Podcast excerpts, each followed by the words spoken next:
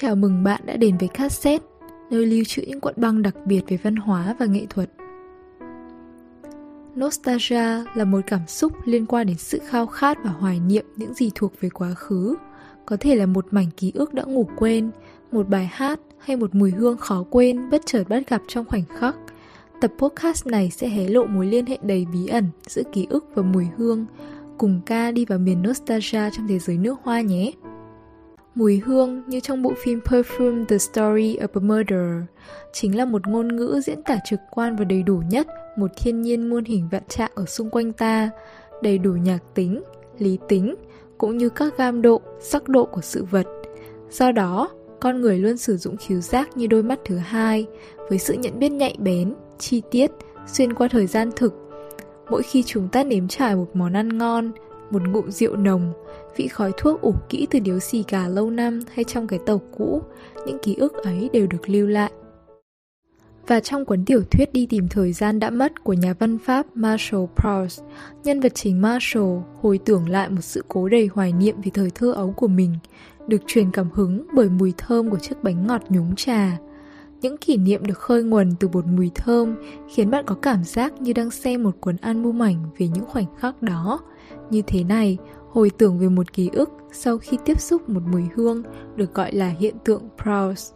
Điều này xảy ra vì khiếu giác được truyền trực tiếp đến đại não, trong khi các thông tin cảm nhận khác di chuyển đến đại não qua đổi thị. Vì dây thần kinh khiếu giác được kết nối trực tiếp với hệ thống limbic, chịu trách nhiệm về cảm xúc và ký ức, nó ảnh hưởng trực tiếp đến cảm xúc và ký ức của một người. Màu sắc có thể được nhìn thấy qua màu đỏ hoặc vàng và âm thanh có thể được định lượng bằng tần số hoặc decibel. Không giống như các giác quan khác, có rất ít từ có thể khái quát hóa và mô tả mùi hương. Đó là lý do mùi hương hoặc mùi vị được mô tả thông qua một đồ vật hoặc ký ức mà từ đó mùi được hình thành. Khiếu giác vô cùng mang tính chủ quan giữa người này với người khác vì nó gắn liền với ký ức và cảm xúc. Vì vậy, khi pha trộn một loại nước hoa, các nhà chế tác luôn làm việc với 500 đến 1000 thành phần trong bảng màu của họ. Các nhà sáng tạo nước hoa hiểu rằng khi lựa chọn các thành phần, mỗi đặc trưng riêng lẻ đều có khả năng kể một câu chuyện của riêng chúng.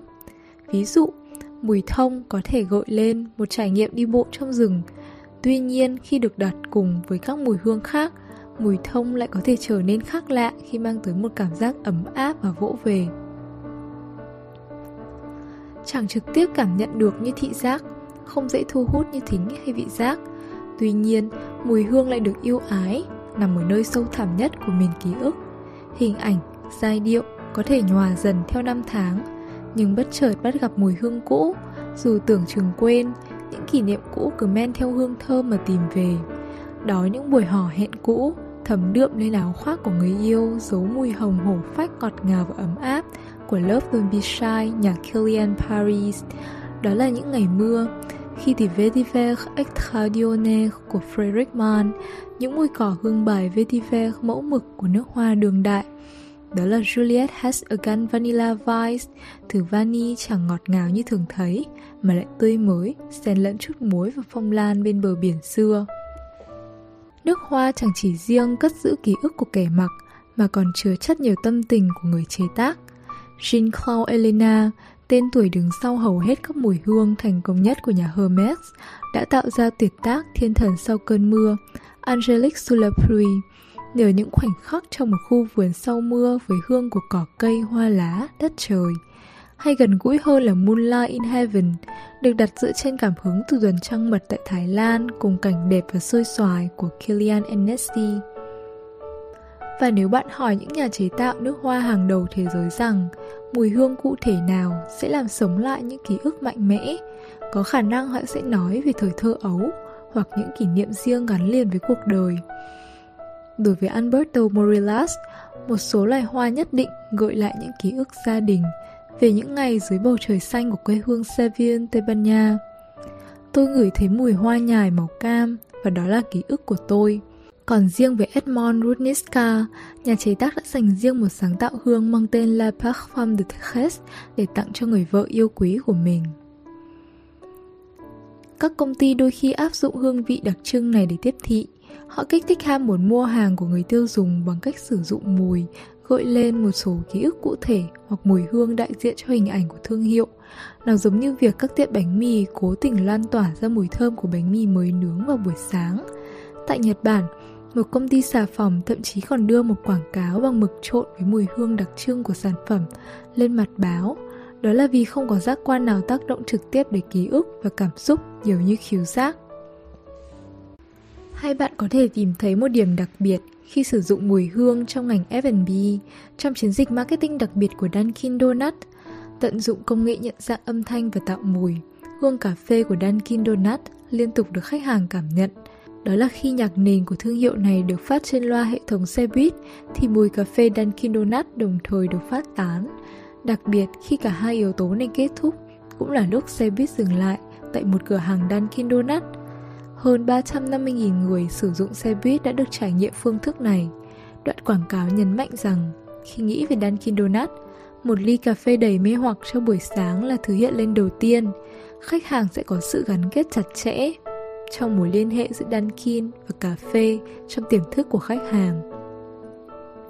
Đặc biệt, trong cuốn sách mới nhất của Bingham Authentic World, đi sâu và tìm hiểu cách sử dụng nước hoa trong không gian chẳng hạn như sảnh khách sạn, một loại nước hoa làm tăng thêm bầu không khí gợi cảm của khách sạn như tuyết tùng, trà là và cam quýt tại La Mommonia ở Marrakech hay hương hoa tươi mát như của nước hoa Hortensia của Fornaceti.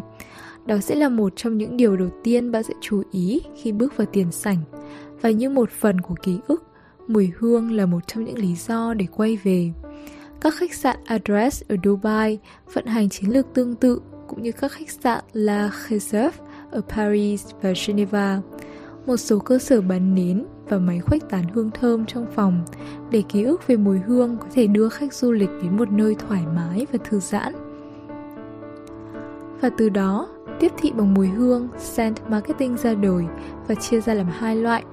Ambient scenting mang lại hương thơm đặc trưng cho một không gian và scent branding sáng tạo mùi hương độc quyền của một công ty dành cho thương hiệu